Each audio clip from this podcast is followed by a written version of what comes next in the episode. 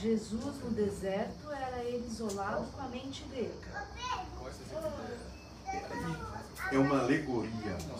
Devagar, né? As tentações é uma, ele- uma alego- uma alegoria onde realmente se projetam os grandes três, ou são proporcionados, né?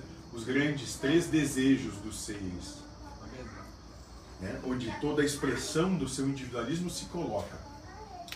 E aí ele começa a dizer: nem só de pão eu vivo, mas eu vivo do que vem de Deus. Eu não tenho de dominar o outro, eu não quero as nações.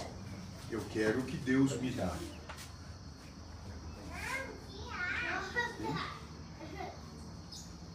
Ou seja, eu estou bem na posição em que eu estou, onde eu estou e com quem eu estou. Nesse momento. Eu não tenho anseio do que não é agora. Eu não quero mais nada do que além do universo onde eu estou aqui agora. Que foi aqui que Deus me colocou. É aqui que o universo me propõe, é aqui que eu tenho de estar.